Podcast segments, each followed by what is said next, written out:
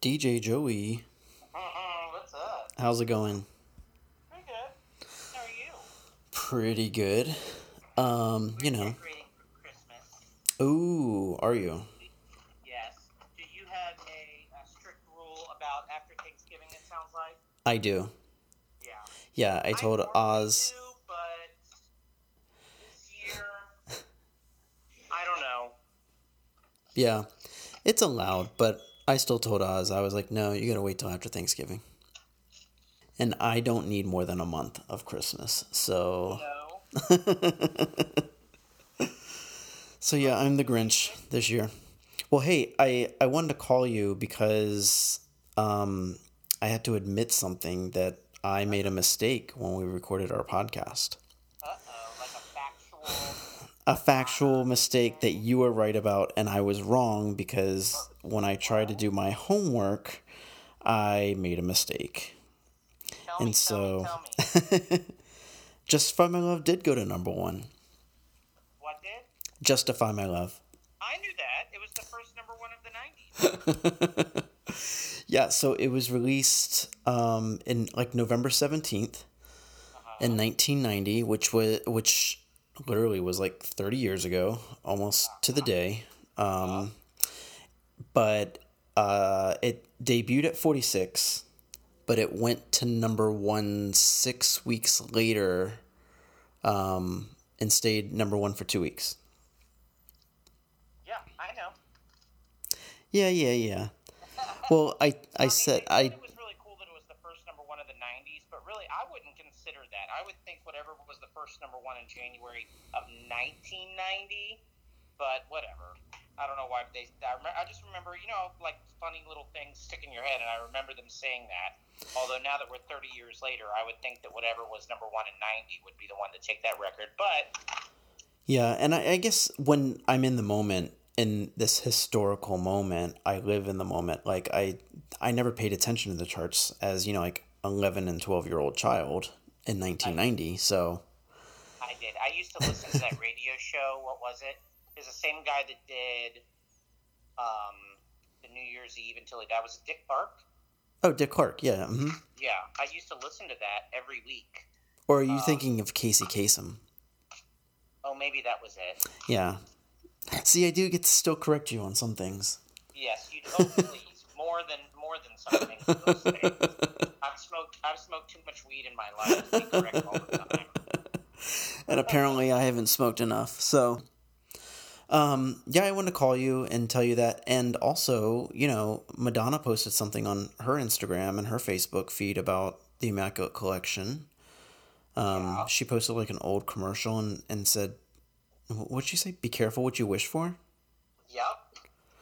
Um, haven't seen anything yet, but uh, hopefully looking forward to something. I'm I'm assuming it's just going to be you know like Justify My Love and Rescue Me on streaming, possibly like Which would the the fabulous. remixes. I would love that, but we haven't seen it yet. And Yeah, I don't know. I don't feel like that takes too much effort. So I don't know why that hasn't happened yet. If that's what it's going to be, who knows? I don't know. I've I've learned to just not get my hopes up.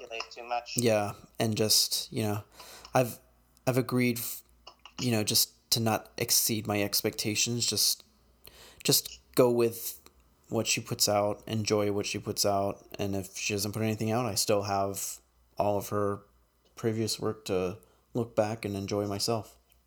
That's a great way to look at it, Wayne. It's Yeah. also actually very fun to kind of dream, right? And like Of course. fantasize about what it could be. hmm And I read on one of the Facebook groups, like, what if they, you know, that they mixed and mastered a, like things that never got, that ma- never made it to the Immaculate Collection final cut because of linked or whatever. Like, you know, Like put more things in QSound. yeah, yeah. I don't know. And I was reading, just re-released it as a larger yeah, um, collection, like a like a like An expanded collection, A, as yeah. it always was, and part B as here are the other greatest hits during that time that didn't make the cut that have also gotten the QSound treatment, or you know, like the like she could do the um the audio version of Vogue from MTV 1990 with all the fans. yeah, That would be fun. That would be that would be awesome. Well, hey, um, it was great catching up with you. Yeah, let's let's get up soon. I have a whole box of CDs that my husband is dying for me to get out of the house. So I want to go like I don't know, maybe we should hit up like two or three places. Yeah, let's let's um let's get together, so to speak. Um, and then let me take a look through it. All right, sounds good. All Talk to you right. soon. Bye. Bye.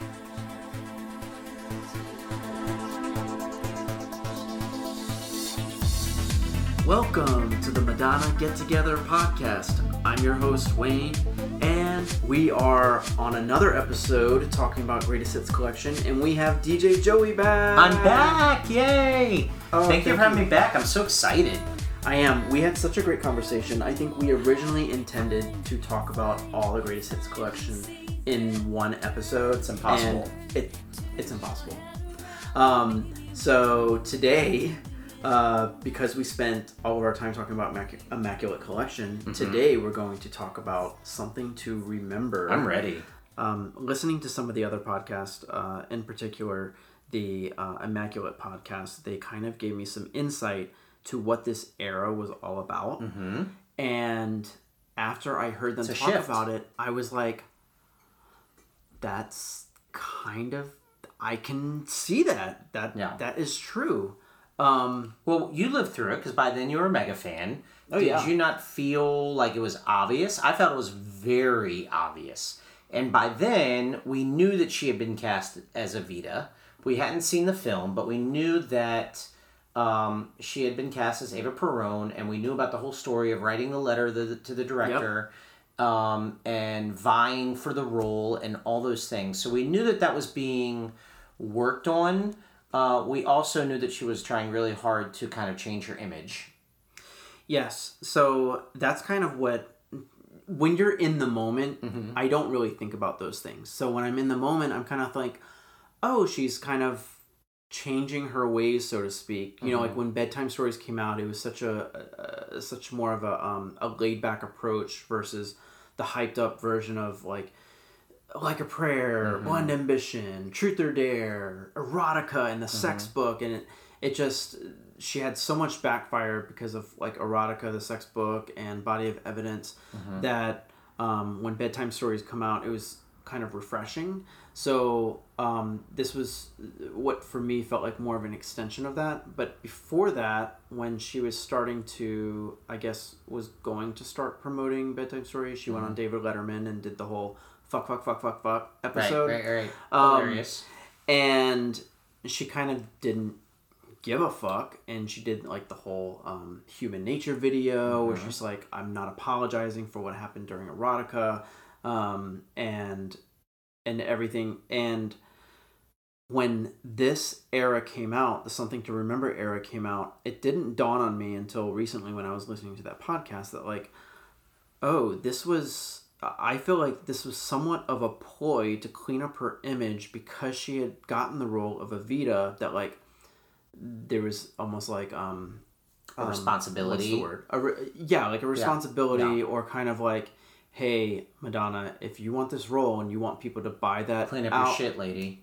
buy Yeah. that album and and see that and and come see the movie you're to need to do a lot of um, redemption for Mm. it and but hey why don't we put out a new greatest hits of all your ballads so people kind of see how like sensitive you are and how vulnerable you are Mm. and maybe that wasn't the case maybe it was just a natural progression but you know she is in the business it's it's No. still work for her No, it was definitely Um, intentional. yeah Um, and I think everything you just said is correct. I just see it in a different light. Um, and, and I'm sure we both read all the same articles and know all the same facts. But to me, human nature and the end of the bedtime story era was kind of like that video, I, I believe, was like the fourth and final single from the album. Mm-hmm. Um, and it was kind of like a bookend to that era. And that, I mean, I don't know what age she was then, but it, it to me, it felt like a very good, solid bookend because it was fucking an amazing video. We all know she loves that song. Madonna, if you're listening, stop performing Human Nature live. we don't Hey, need to hear it wait. anymore. Well, our say- Candy Shop. well, I'll say this. I actually like. We're doing it. We're I not on topic. we are off topic, but I will say that I liked Human Nature and Madame X. I like the way she did it. I like the whole like projection of the screen where they where she got like flicked and she Uh-huh. like kind of did this kind of um, circle thing, yeah. the circle thing. Like I loved that. I liked MDNA with the mirrors. See, I didn't like MDNA version of, Ugh. See, but I love the. MDNA version of Candy Shop because it was the okay. erotic. It was the erotic Candy Shop. I thought that was Confessions. Girl, no. or she did "You Thrill Me" on Confessions. Right, right. But in MDNA, she Oh, gotcha, did, gotcha, gotcha, She gotcha, did the Yes. erotic candy Yes, shop where it was just like a more like loungy Eh, version it was okay. I love that version. It was okay. and then when she did the regular album version of Rebel Heart, I was like, I, I don't need to see the song anymore. Yeah, yeah, we're over it, Madonna. We, we there's Rescue Me. Did you hear episode one? Rescue Me is good. I could use Physical Attraction. It's one of my, Oh favorites. Gosh. Um, but back to Back to the to topic at hand. So I really felt like there was a bookend. There was a closing of a chapter for me, and it felt very obvious to me. And I almost remember thinking that like Human Nature was so big, and that video was so great, and I, I don't know. It just felt natural. And then we had a little bit of a pause, and then there was press that she had been cast in the movie, and then we get this. Um, this compilation called Something to Remember, which is all ballads. It's all what I, I remember, and correct me if I'm wrong, but I remember her saying it's either in the liner notes or somewhere that it was a love letter to her fans in a way. Yes. Um, and what I take took from it um, is about she's she's such an artist and she was so musically inclined. I mean, the lady plays instruments and she writes her own songs, and I don't think that she gets enough credit for how musically involved she is in the mm-hmm. process. And every producer that she's worked with, every writer, always gives her credit for being such a pro and so hands on in the studio. And I think that this was an opportunity for her to yes, maybe maybe start to soften up her image, but she's also I mean, I don't know how old she was and what is this? She's like 37. yeah, I mean, yeah, I mean, 37, 38. yeah, I, that. yeah, it's about that time, right? It, hang up the leather, girl. Like we gotta talk about some ballads, but it was also a time to revisit. Like, listen, hey, I'm a serious songwriter. I am very proud of the music that I have written and things that I have put out there.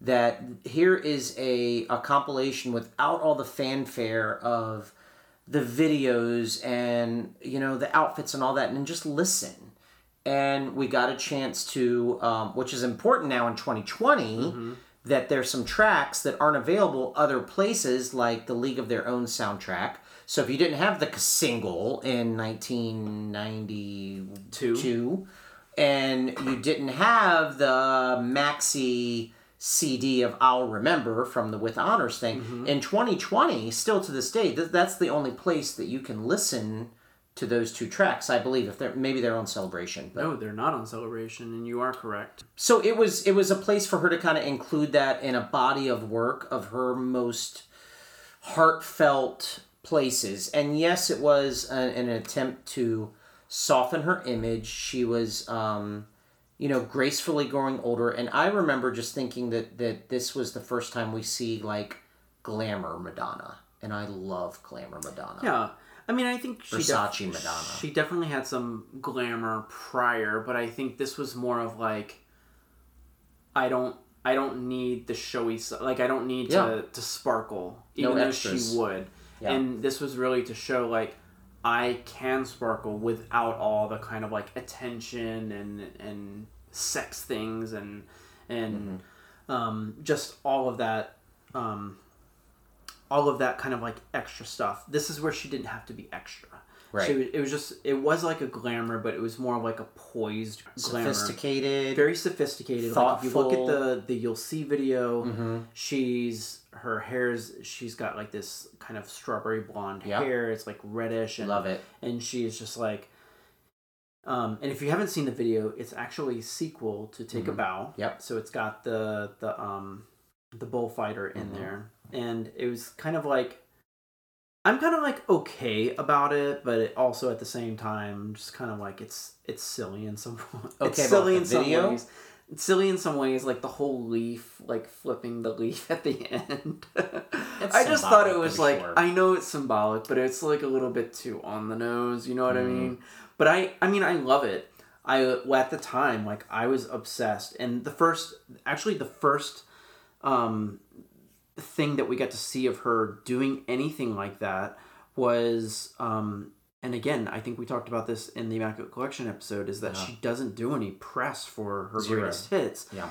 um she Besides she- magazine interviews, but she a she tried to so during the 1995 video music awards Oh, is, are we going there? yeah Okay. um All right. she won she won video for best female artist i believe for take Okay. a bow yep. um, and after the awards, you know, like they kind of interview the people, and it was with Mhm. Kurt Loder, and she starts talking about Immaculate shit Collection. show, She's yeah. like something to you know what to, and No, she's all of a talking about sudden- something to remember. She's something about something to remember, Yeah. Yeah. and all of a sudden you see this Compact. thing fall in front of her face, and she's like, "What? What the fuck was that?" And she kind of look looks back. Courtney Love is throwing compacts up, yeah. and Everything she- out of her purse. she could have hit Madonna in the head. She's emptying because in the next frame you see I rewatched it today because I knew Mm-hmm. we were going to talk about this today and I didn't want to disappoint you so I wanted to be well versed but I remember being so like what a piece of shit and I actually like I'm okay with Courtney Love like I don't know like I like Hole like I went through my grunge phase like I mean, she's else. got her shit, but yeah it's like- okay but she's not Madonna um, Never. and like I don't know I feel bad even talking about that interview because like uh, it's not worth it. She was um, Madonna even says Courtney Love needs attention or something like what did she say? Courtney Love is in dire need of attention right now. now. yeah, and she's throwing literally everything in her purse up on the balcony to try to get everyone's attention, and she basically like pushes herself into the interview. We never hear anything about the album. Kurt that was Loder, it. Kurt Loder is like, "Hey, should we invite her up?" And Madonna's like, Do we "God, have to?" please don't, please don't." and of course, like she comes up, and Madonna is such Ugh. a good sport, though. Like Madonna is, Ish. she is a good sportish. There's she, a lot of she- side eye. Oh, she she gets her digs in. Yeah. Um, but at the same time, Madonna is, you know, she knows that she has to keep this poised attitude. She's got this live role TV. coming out. It's live TV. Yep. Let me just be a good sport and be like, okay, come on up. Let's let's see what we can talk about before I like try to ditch out of here. I tried to talk about my greatest hits album, but okay, but let's do this. Well, because it couldn't be edited. Do you remember in those days Yeah. that they used to do the VMAs? What was a big deal about the VMAs is they were via satellite. Do you remember that? It was such a big deal back then. Well, there was always like a, a slight delay, and I forget I forget who they were talking about. They didn't. They never showed that full interview during, the, or maybe they did do it during the time. But They did. maybe um, um, it's edited afterwards because they always showed like a shortened version of it. But I remember I forget who they were interviewing at the time. It was it was either Red Hot Chili Peppers or or um, some other group where they're like. Yeah, we interviewed er- Madonna earlier tonight. Let's go take a look. And they're just kind of like, "What the fuck? Like, I thought you were interviewing us." Like, "No, Madonna's more important. We need to show this Uh. because it made great live TV."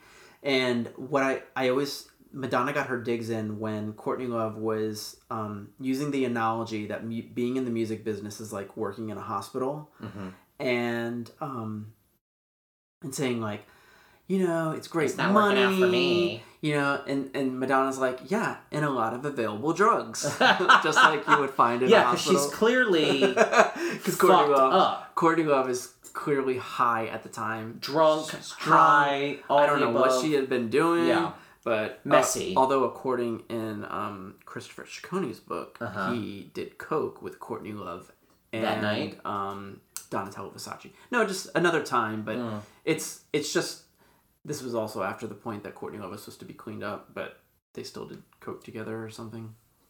Probably not important to this, but I just thought it was worth mentioning because I just was lis- reading. I'm gonna sidestep for a minute. I know you're not a big Tori Amos fan, but I am. Like Tori and Madonna are like my number my number ones, but um, Tori wrote a song in '96 about Courtney Love called "Professional Widow," and she references her as a starfucker. Ah. Yeah. So it's all about Courtney Love, allegedly. But um, yeah, when I was watching that YouTube clip today, it just that that struck me um, because regardless of whether or not you're a Madonna fan on, she's just fucking obnoxious in that in that clip, and It could have been anybody, any- and yeah. it would have made great live TV. But the fact that it was Madonna just made it even better because, uh, of course, if you're a Madonna fan, like that's that's what kind of I you're grinning from ear to ear watching this because I was cringing. Like it's I was cringing. but it's also well. Maybe I was cringing when I originally saw it, but now I'm just like I think it's You know so what funny. happens, so- especially when Madonna was like, because again, Courtney Love was talking about music business being like being in the hospital, and Madonna's like, I think you should get out of the hospital. it's, it's so like, great. Madonna's like so witty. The she's like she's like on it. Yeah, I think you should get out of the hospital. You're right. That's what she says. But I think that um, what we aren't talking about is what she's wearing and how she she looks. looks and oh my God, she's beautiful. But even though she's got the fuck me hair on, um, a little bit the hairpiece, but she's got like that that silk top Mm-hmm. on, and she just looks like she's not showing very much skin and I think we're, we're talking about um, whether or not it is intentional. She is shedding a layer of skin. She is shedding that. By covering up her skin at the same time. Yeah. Ooh, we're getting deep. I love it. Um, but yeah, she is. She's inviting a new persona. Uh, she's reinventing herself, and and maybe not on purpose, or maybe it was. I don't. I don't know. But um, I remember watching it, thinking like, "Where's sexy Madonna?" Like instead, we get like next to Courtney Love. Courtney Love is this like messy, frizzy-haired, rock and roll drunk chick who doesn't give a fuck.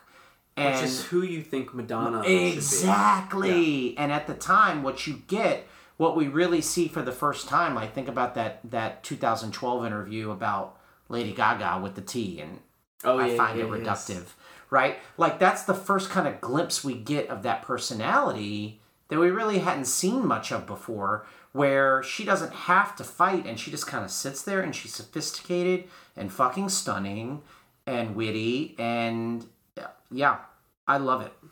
and I just that to me was quintessential Madonna. You got a little bit of kind of like the old Madonna, but it, it- it's almost like she kept her composure, but she still got her digs in. So like she still got to be that Madonna that we know that was kind of like icy in, in in some ways, but we also got to see her just like she was just so beautiful. She didn't have like a ton of makeup No, on. simple. She she looked really incredible, and she kind of just like okay, I have to go now. Besides the Um, hair, like back to the I love that. Back to I, the fake I wish. I saw more I'm of that swinging again. hair during that era. Why? I wonder why. What happened that night where they decided like, hey, let's throw like four hair pieces. Other weird wig on Yeah. with the, the um the Rachel cut from Friends because that's that's kind of what she started using as the promotion for um in the Versace ads, In but the in the VMAs, ads. it's long. It's long.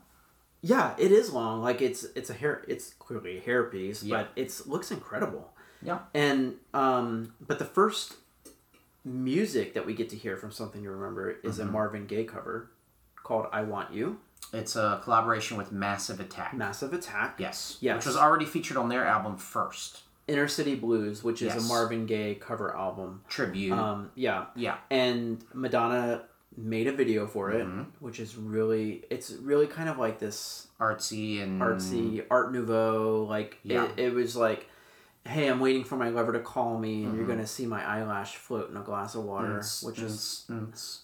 and she just looked great in it and i remember before i knew before i heard the song i had read about it like in rolling stone or something that she's doing a cover of marvin gaye which i was excited about because you hear you've heard her do motown before like in um uh in the who's that girl tour when she did sugar pie honey bunch the the mashup between that and like a virgin and then you heard her do just my imagination and, Ah, with and- Rain. yeah and rain Ah. for the girly show Yeah. and i remember thinking like oh great, Madonna's doing Motown. But when the song came out, it was just like so different and so interesting. It was Mm. Almost like an extension of what she was trying to do with Sanctuary and Bedtime Story. It was like Yeah. very like electronic sounding and just like bass bassy and just kind of like elements of different types of Mm. chimes and sounds and kind of what she would go into when she goes into to Ray of Light. But I thought it was like a really interesting um,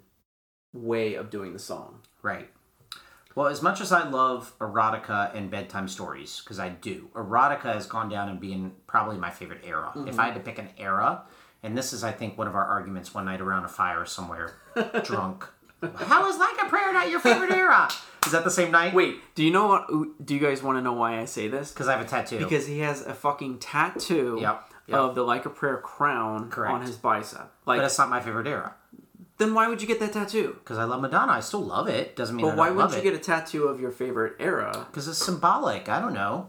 She's the queen, and it's the crown, and it's on my bicep where people are supposed to be strong. So anyway, um, as much as I love erotica and bedtime stories because I love them individually, especially erotica, I kind of feel like this era, before Evita and before all that, we really get to see, like we've already mentioned, that kind of sophisticated, polished Madonna, but it's also where she starts to introduce like these these pieces of work where they're not framed to be commercially successful. The I Want You video is not framed to be commercially successful. not at all. It's a piece of work and she's trying to convey something, she's trying to express herself in a different way. In the Express Yourself video and even Justify My Love a little bit, she's still trying, maybe not trying, but she is following a pattern of commercial success.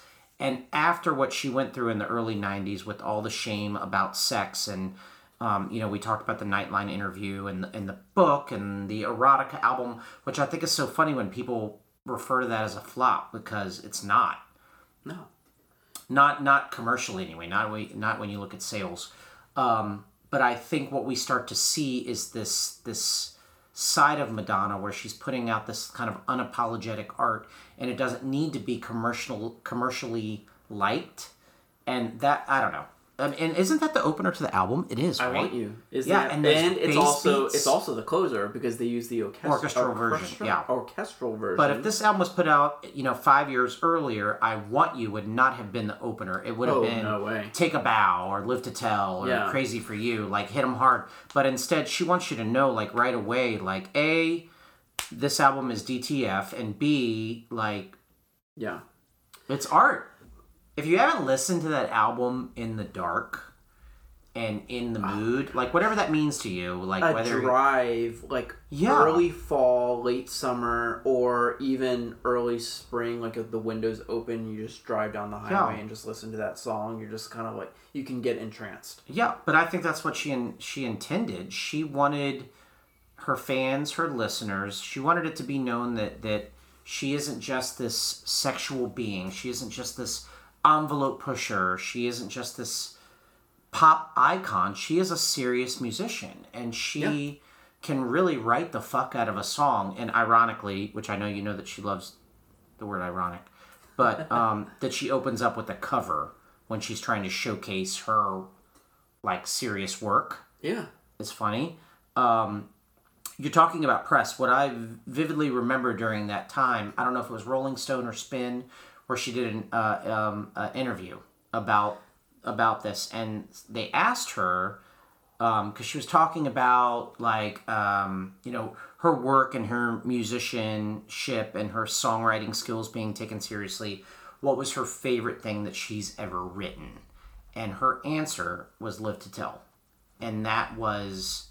Um, I don't know if I would say surprising to me as much as I've just always remembered that every time I hear that song, like, oh, you always wonder like what an artist's favorite song of their own is. And at least in 1995 to date, her favorite song that she's ever written or made was "Live to Tell," which I hope is the name of the biopic.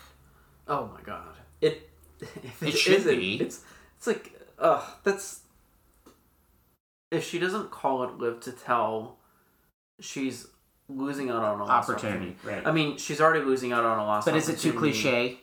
No, I think it's perfect because to me, this new movie that she's doing should not be just about her fans. It should be about reaching out to people that either are casual fans or don't know much about her. And in this day and age, like her her fans are her fans. They're they're always going to know everything she does about her. Right. But she really needs to reach out to. I think she's done a lot of work where, um, regardless if she's tried to work with other current artists, I don't think she's really reached the broader base of everyone else that's that's out there and listening to music.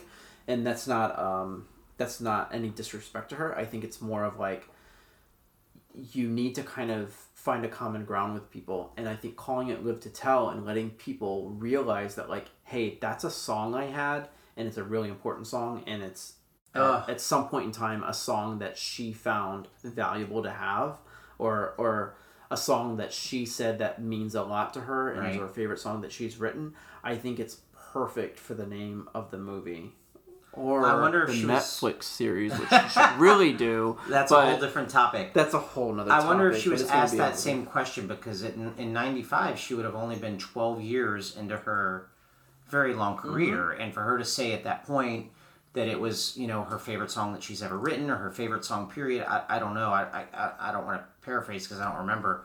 Um, but I know the artwork had some of this Versace stuff in it, so it might have been Rolling Stone because you mentioned that a minute ago. Yeah. Well, I think the article you were talking about was the Spin article. I do remember the her being on the cover of Mm-hmm. Spin, and it's this cover of her sitting on the floor with her kind of like arms holding her up, and she's looking down. And she's got she's got the Rachel haircut, Yep. and she's wearing like this green top or something like that. And Uh-huh. Yeah, no, it's green. looks- Definitely green. She looks incredible, and Amazing. there's kind of like a whole spread there. And I think I tried to make a CD of something, and I cut out the magazine, which I shouldn't have, but I did. Um, but there were remixes commissioned for "I Want You," and there was Uh-huh. no official single because there was there was kind of dis not necessarily a dispute, but there was like a, a contract with Marvin Gaye's estate or something like I that didn't know that. that didn't allow them to release it as a single. So that's why they moved on to "You'll See." Okay. Um, and then You'll See never really had any. Real, You'll See did not have any dance mixes. The only thing they had was No. a Spanish version or a Spanglish Veras, right, version, or something like that. Veras, Uh-huh. um, and there was a Spanish version and a Spanglish version released released for it, and an instrumental version. And I love the instrumental version because at the end of it, it has like this little guitar strumming Yeah, that is not pretty. on Mm-hmm. the it's on the album version, but it kind of fades out. But on the instrumental version, it kind of just like has a, a cold ending where you just hear the guitar finish what it was needed to do. So, I fun really fact. Um, I don't know if you know this or not. I love telling you things that you don't know. But um, remember today we were talking about Florida and how my husband and I are going down there to visit some friends. Blah blah blah blah blah. Um, but in those years, Madonna lived or had one residence Yeah, on Star in- Island in Miami? In Miami, right, where a lot of the sex book, I believe, was Mm, photographed. mm-hmm. Anyway, um, do you know who her neighbor was? Gloria Estefan. Gloria Estefan. I'm only guessing that because We're she talking about Veras, right? because she recorded it at their studio at their home studio. on Star Island. yeah. in Gloria Estefan and Emilio Estefan's home. So literally next door. She I don't know if it's next door, but it's on the island. If you've ever been to Star Island, it's kind of like in a circle. It's like it's like a cul-de-sac of rich people. Um, but I'm sure she literally walked to Gloria's house to record. She's like, "Hey, girl." Yeah, help me out with some Spanish, girl. But they had they they actually have video footage of it Mm-hmm. because she filmed something for either Nightline or ABC 2020 or something like that. And I remember seeing that footage, and I remember at the end, she says, "Okay," and then um, they cut back to Diane Sawyer in the studio, and she goes, "Okay," because it was just like an interview that she did it's for. like awkward. It was really right. awkward. It was really weird. But um, when they tried to, they tried to put a video together for the the Spanglish version, or maybe it was this. It was actually called Spanish version. Spanglish, which I think in Because 2020 they is a little bit it. offensive, right? Can you say Spanglish? Can you? I don't know. That seems I don't know, not right. Oh, Well, I think Spanglish. I mean, I would say it, I don't care, It's a mix between. Yeah, I Well, guess. don't say you don't care. it's a mix between just Spanish and English. I mean, maybe maybe it could be offensive. Maybe it couldn't. so Um, singles. singles. So she had "I Want You," which Uh-huh. techni- technically was not a single, but I think arguably is a single. right, and in And in it, I love the remixes of them, and if you can get a hold of them, you can find them. They're out on YouTube. They're out in the the stratosphere of the internet. Well, rumor has it because there is a very as a DJ. I'm speaking to my DJ people out there.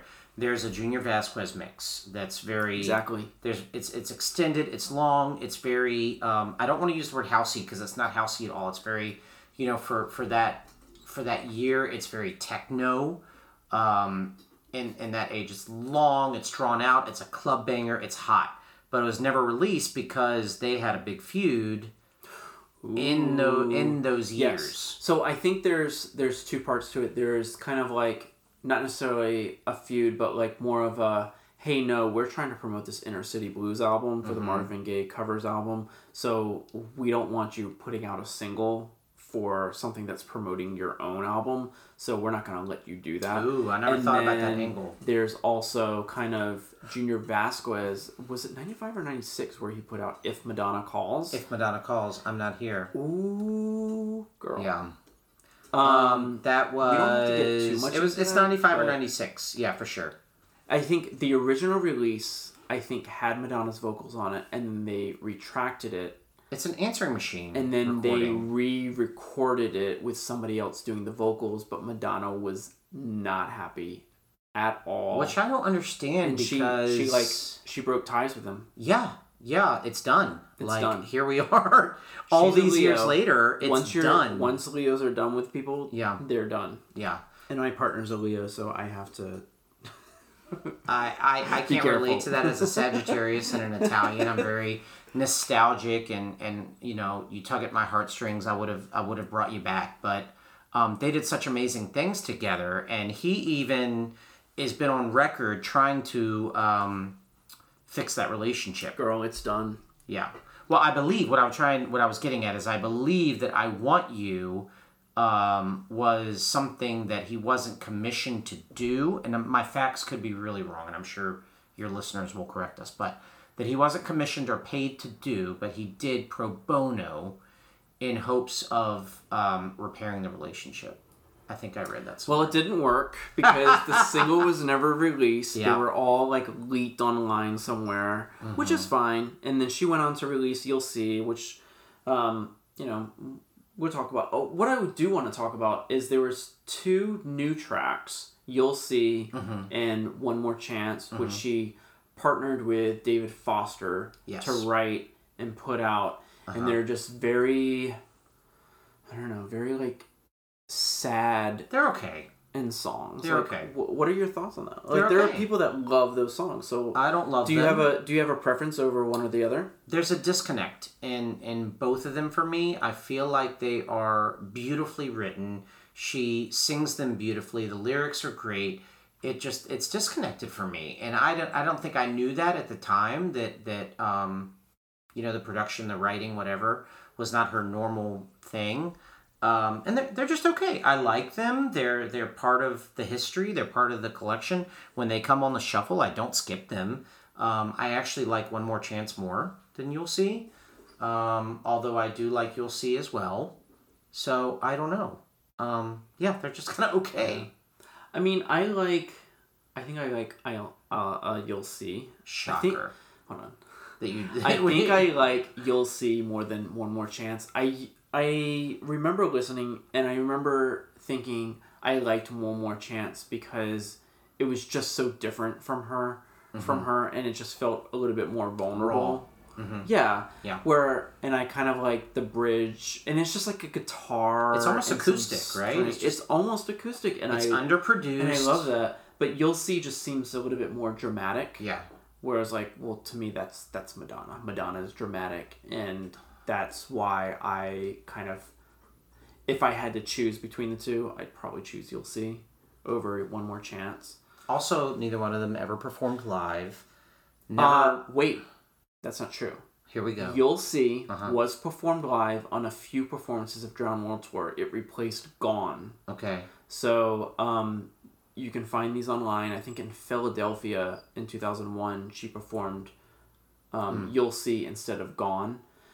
Um, and that was that's actually the first time where Madonna kind of changed her lineup of Mm-hmm. songs that she did live, and that was the first time she ever did that. Um, but Hashtag justice for Ghost Town. We'll talk about that another day. yeah, well, people are like, what? What? What? What? Um, I don't, I don't, I think, you know, I love You'll See, but it's not necessarily something I need to hear live. I mean, I kind of feel like the, we're looking at this the one maxi more CD chance. right now, right? Yeah. Like um, it Wayne Wayne has it had, all. It had the album version, the instrumental, the Spanish version, Uh-huh. and then the Live to Tell live from Who's Ah, That Girl from Who's. That Girl, which was such a choice. Like, why?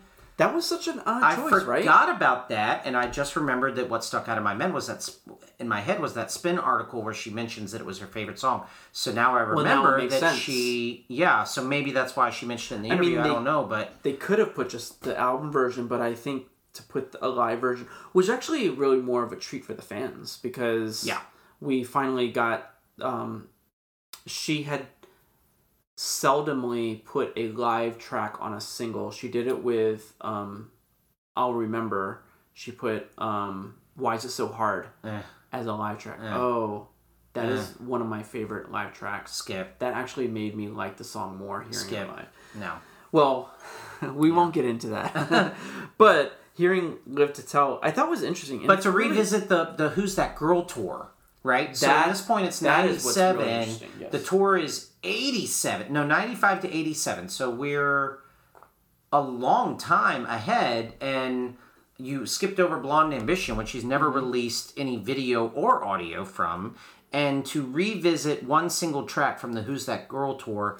To me, was a deliberate choice because at this point, again, we've already talked about it. She's trying to she's trying to soften herself she's trying for people to make uh, she's trying to make herself uh, be taken more seriously and the vocals in that are actually really great if you listen I love the Who's That Girl tour. Well, well, every time I go back and listen to a tour, I'm like, I really love her vocals in that. And it's an 8 minute and 15 version. 15 Mm-hmm. yeah minutes. because you have the really dramatic boom boom right that take too long the vocals are actually better in confessions when she's strung up on the mirrored cross yeah she sounds fucking amazing You guys heard that. that. gap of silence, right? but but I'll I'll give that to you. Um, but then she released one more chance, which was another Random. kind of the well. I thought it was an interesting choice for the cover art of "You'll See" to be just like of um, a flower. Is that a gardenia? Because I know that's her favorite flower, but It's definitely not a hydrangea. it's definitely not a hydrangea. Even though I love hydrangeas, too. and I know you love hydrangeas because yep. you have them planted I in your have them. backyard. But I love hydrangeas. I, I don't know But the artwork's boring. The, the back of the CD. boring, it's a very interesting choice. And the back of the CD is just like kind of this cutout of what the album cover is. And we didn't talk about the album cover. Um, the the album artwork Versace, right? for uh, something to remember is from the Versace photo Mm-hmm, shoot. And when it was originally released, it did not have a back cover. The CD was flipped the other Which way. I didn't know till tonight. And it had a barcode on the CD itself, which had the whole entire Uh-huh. track list. And Wayne's notes say WTF question mark question mark question mark. Why mark. would uh, I? This is where I think this is where it kind of supports the the thing for like, hey, uh, we need to do something to clean up your image, and we need to throw out our greatest hits of all your And ballads. this whole project is an and so let's just and let's just, hurry up and put this out really Do quick. we know, I that contractually did she have to release something in this point? Like this seems like it might have been the end of the Maverick kind of thing. It wasn't. I think Maverick did not end until. Um, well, because after this we don't have anything until Ray of Light.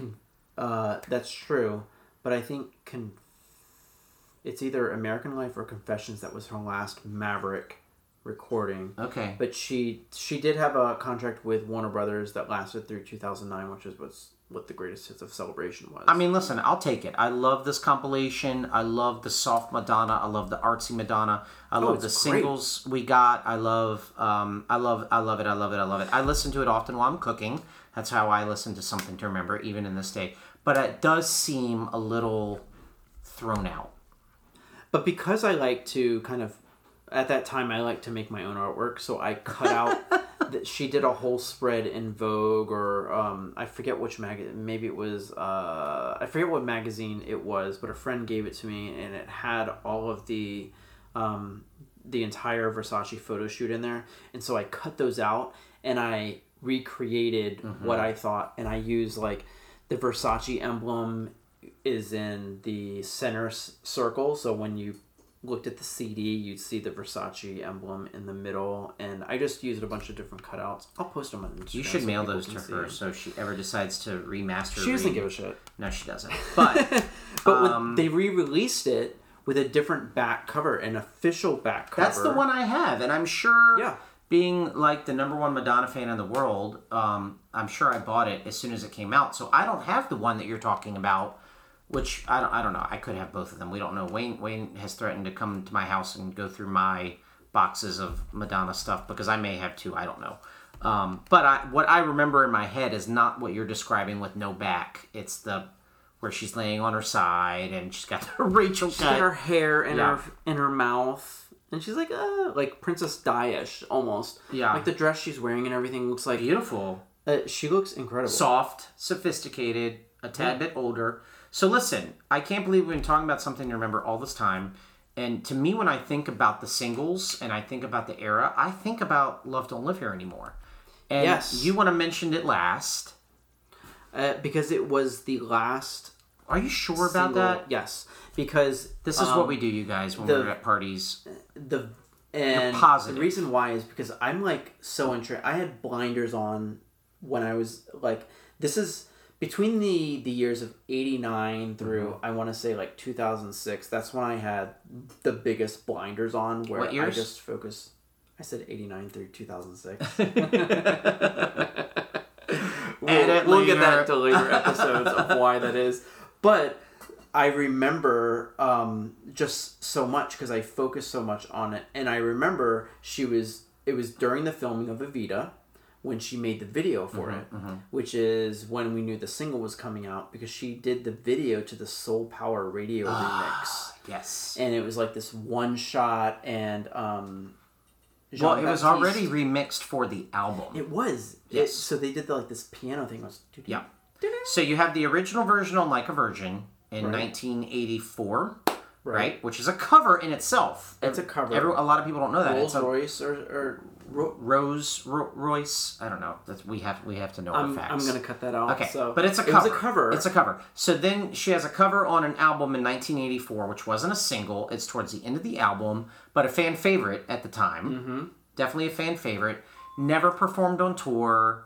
None of those things until, Rebel, or, Rebel until Rebel Heart, Heart. and right. I fucking love that. It was great with Heartbreak City. I know. It was. I will say, and I'll talk about this when I talk about the Rebel Heart tour. But Can I come back for that night? I love Rebel Heart. yes, Okay. one hundred percent. Okay. But the thing is, is I got very, um, you know, you try to you try to protect yourself from hearing what's going to be the track list for a, a, a tour. Yeah. and that was the one song I had no idea that it was going to be performed live, and when I heard it, I lost my shit. Like Mm. I, I was like, "Oh my god!" Th- but this is, uh, uh, uh," like it was, oh, like to hear Yeah, her sing that. She's they the top put of it on that the thing. fucking DVD I know. I know. because But it because um, it like no, I don't think so. I don't know why. I it don't was. know. I think I, I I really think it had to do with like copyright. I don't. I, I don't know. I think. But I back think to topic. okay, So sorry, on Like a Virgin in 1984, sorry. whether you edit that out or not, I think you should include that. People need to know that you're enjoying yourself, Wayne. Um, he's drinking White Claws. I'm drinking rosé. Um, so okay. Love Don't Live Here Anymore on Like a Virgin. We hear nothing until Something to Remember. So it's remixed for the album. Um, I don't know the purpose. Um, we don't know. Yeah, but, we like, know. We know. It's to we? make it sound up more up to date and make it sound more cohesive with the rest of the side. But then the why album. didn't they do that with the other songs like "Live to Tell"? They stand alone, I guess. I don't know. I mean, when you think about it, what else from what else from like a Virgin's there? We didn't include Shoo-Bee-Doo. Well, because that's more of like an it's it's not a it's not necessarily a slow song, but it's not necessarily a fast song. It's more of like this. It has a slow part to it. It has more of like a, a medium. I don't know. I love Shoo-Bee-Doo. Me too. I like Shoo-Bee-Doo too. Should we we do? Yeah. But um, yeah, who knows why it was remixed for this project, but it was. So the version that's on the album is not the same version as Like a Virgin. And then when it was released on single and there was a video, it's a whole different version, which is the Soul Power version. Which is like, hey, we're in the mid '90s. Yeah. So we need to make it sound like Mid-90s. as R and B and urban as possible. I love the song. I love all, all the versions, um, but the album version is perhaps my favorite. Not the Like a Virgin album version. The, The Something, to, remember, album remix version. Yes. album version. Soul Power is is um, it's refreshing. It's like got a got a quirky take on it. Um, the video was Soul Power as well, right? yes. Yeah, yeah. Um, but then they they commissioned remixes for this, but they never That's used them. what we were talking about. So, as a DJ in my very early DJ years, when I first started belonging to record pools, um, I got this um, as a promo only. It was never released, and I hold on to it so dearly because uh, back in those days, it came to me in, in cardboard casing, not even in, in a jewel case. So when you think about when you you often talk about cutting up things and making your own versions, Yeah. this is the one thing I can remember ever remember cutting up, and I felt justified by it because it wasn't an official Madonna release. It was sent to me by the record company, um, and yeah, it's the hot hot mix, hot house, something like that, and it's good. It's a good version. I just love that. Love, mm-hmm. don't live. Yep, I that's don't, good. I don't know which one. I think that's the Hot Mix Radio Edit.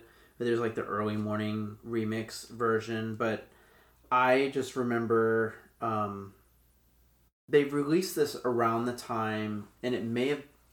I don't. I don't want to get my dates mixed up, but this is when people knew she was pregnant. So one of the they had two different dubs. One was called "It's a Girl" dub, and one "It's a Boy" dub because we didn't know what she was having at the time. Um, so I, Hmm. I thought that was Evita. well, this was during Evita time, so it was Close, but I it was think it's close. Evita time. But when they no, she was filming Evita when the video came out because she filmed Evita. She filmed the video while she was filming Evita um, in Argentina. Are you sure you're not thinking about "You Must Love Me"?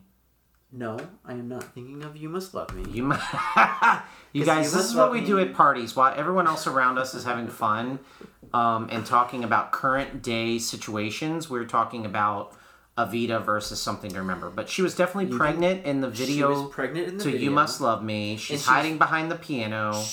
and "You Must Love Me," but in the video for "Love Don't Live Here." How long was she pregnant, girl? I mean, you can't be pregnant for between both. nine and ten months. I don't know. what, however that thing works. Um, but in the video, she's wearing kind of like this lace cutout sort of thing, and she wore that on the VH1. Mm-hmm. There's columns, Awards. right? There's like this one column that she's kind of like Dancing around. dancing around, Yep, and it's yep. like kind of this one shot video where the Mm-hmm. it's the camera starts from back and like goes really close. It's like black then and white, sepia. sepia, Yep, but still yep, colored, almost like um, the contrast has been like turned really up and the brightness has been turned up. Yep. But when I think about this era, that's the first thing that comes to mind, actually. So it's funny that to you, um, it wasn't. But yeah, four singles for a ballad compilation. Think That only got to technically in the U.S. it only got one single. Mm, you'll see. You'll see, and then in the like other markets it got two singles. It got the um the You'll See and One More Chance. And Oh Father, which we haven't Oh talked about. Oh Father. Yeah, so so that's what I want to talk about. Look, you're so excited. By the way, I think Love Don't Live Here Anymore was an actual U.S. single, so two. Oh, you're right. You're right. Yeah, Sorry, that was my mistake. Okay. Thank you for Oh Father. me. So I thought that was such a uh, well. One, I thought it was a weird choice to put on the album. I also think in some markets, La Isla Bonita was put on the album um, Why? as an extra track. Why? Well, thank you for saying that because I'm like, well, is Oh Father a good fit? Because Oh Sure. Father is very. Um, I don't consider that just because it's a slow song. I don't necessarily think it's a ballad.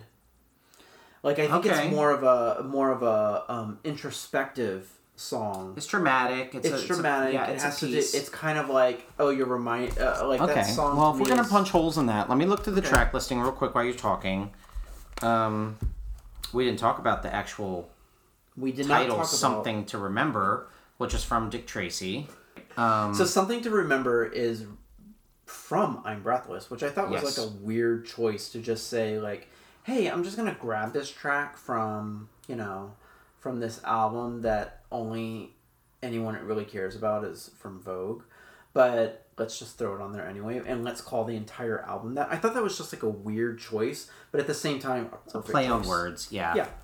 Um, one of my first memories of you, Wayne, is us discussing this at, at somewhere, and um, I remember saying something about "Oh Father" and how, as fans, we we got two two new songs. We got a remix of. Uh, well, we actually got three new songs if you count "I Want You," um, and we got a remix of "Love Don't Live Here Anymore." And you're like, and don't forget "Oh Father," that was not the album version because Oh, it didn't have so, the intro. wait. and I was like, on something to remember it is the album version but when they re- uh, i think what we were talking about is on the 30th anniversary of like a prayer Oh, released you're the right, you're right, edit version right. the edit version was found on the cassette single You're right. of oh father and it doesn't have that whole like outro slash intro of dear Jessie where it kind of where you hear that Dun, beep, dun, beep, dun, beep, yeah. beep. it just goes straight straight into the piano dun, dun, dun, dun, dun. and um Hmm. I think that's what we were talking about. You're right, you're right. Which I But always, why was "Oh Father" a single? why was Oh Father a single? I don't know because like, hey, this was six years ago. Not.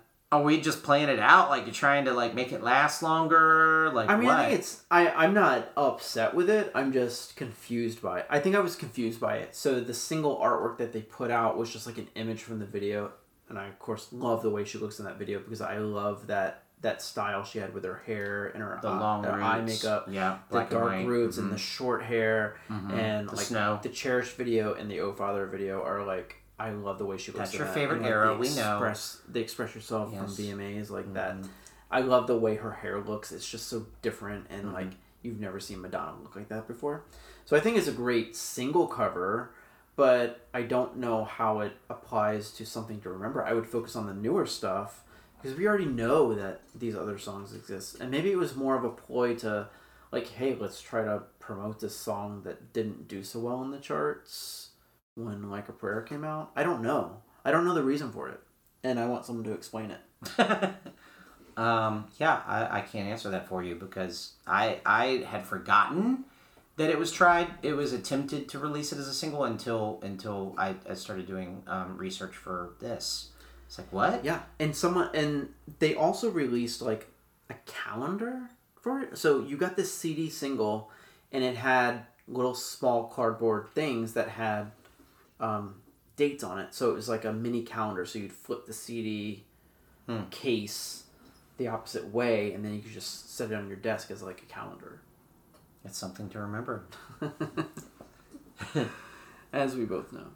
Um, the only thing I wanted to, to mention about this is during this time, because again, I think I'll, I'll bring up the Prince connection.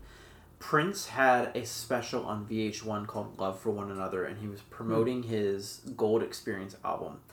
And the intro and outro to this kind of like special of v- Prince VH1 Takeover was they showed um, Madonna and Prince being so like like hey why is this video playing? You guys play this way too much. Because they they did. VH1 played you'll see the fuck out of rotation. Like they played it every I don't know 15 minutes 30 minutes. Hmm. but like this whole if you if you're ever able to find Prince love for one another or um that's more of like his movie, but he had like this VH1 takeover where he showed a bunch of his videos with his band and his proteges at the time.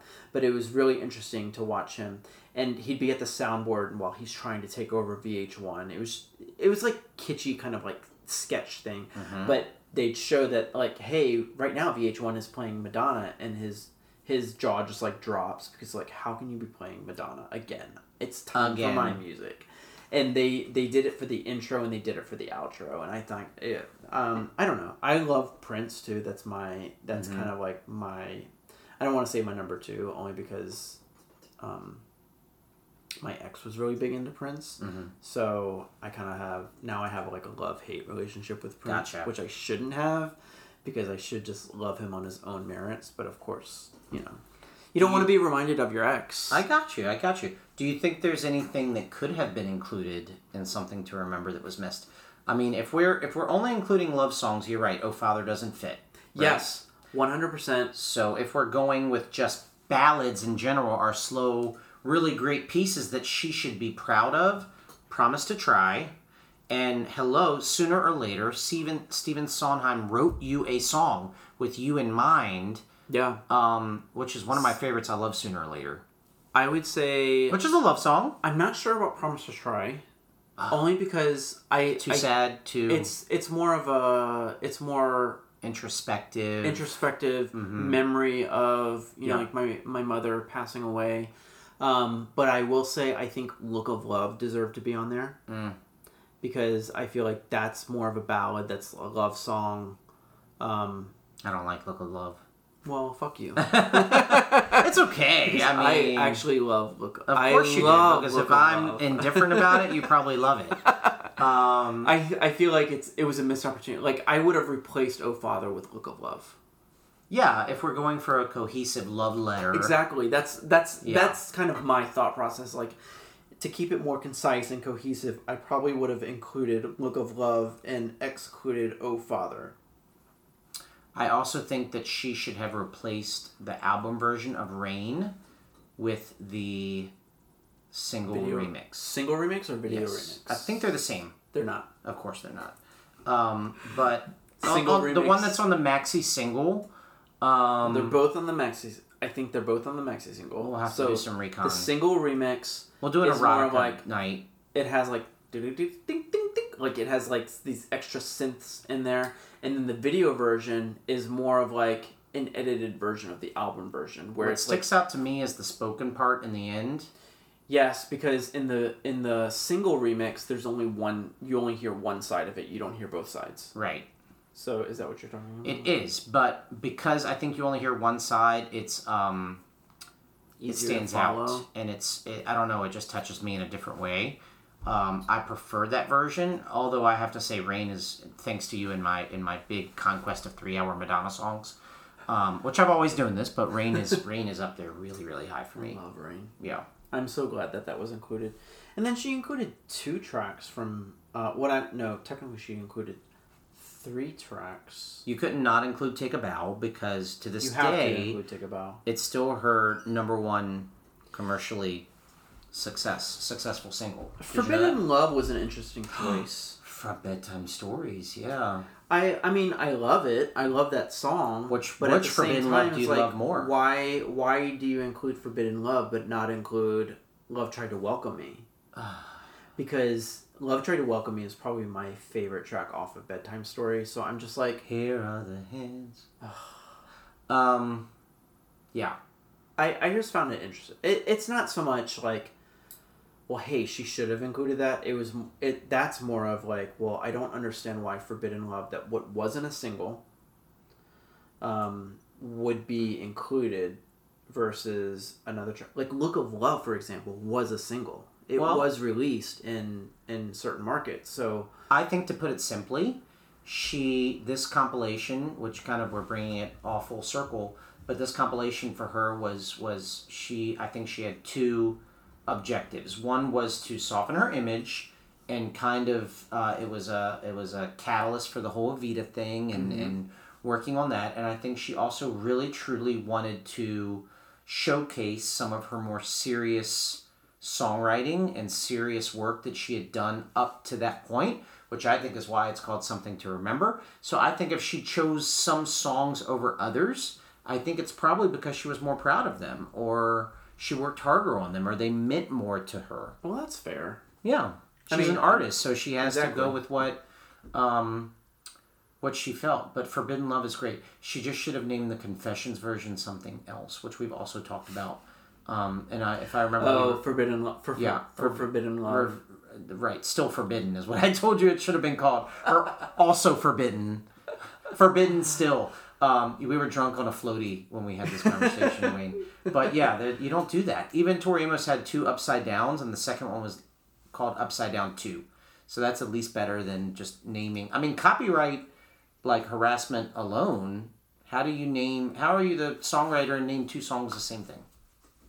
I completely agree. Even George Michael, when he had freedom, Freedom, freedom, Freedom 90. 90. right? not freedom, Right. and freedom. So You're just giving yeah. us something to talk about, Madge. Yeah. You're still forbidden. Uh, yeah. Well, I think we've closed the chapter on something to remember, and Did we do better? we've- done better. um, so I think when I have you back, we're gonna continue this greatest hits talk, and we're gonna talk about greatest hits volume two. We can skip that one. GHV two. Well, we can kind of skip it, but maybe we can lump it into celebration and, and find a way to, to work it in. I think that's because I don't have a lot to say about it because it's just kind of like, okay, um, thanks. Yeah. Yep. But um, yeah, I want to talk about that, and of course, I'm gonna have you back because I want to talk you. I I'm having so much you, fun. I want to talk to you about your, like your DJing career and, and Mm. talk about how Madonna has influenced that and, and what that's about. But we will. I do want to have you back. I want to talk about the rest of the compilations. I want to talk about GHV2. I also want to talk about what I call the debauchery, the debauchery of celebration. Okay. Which I think you and I have some differences on. Differences Probably. on. Um, but it's a shit show. But we'll talk about it. Um, but yeah, thanks again for coming. Thank and, you. Um, I will definitely be seeing you again soon. Bye, everybody. Thanks, guys. Bye.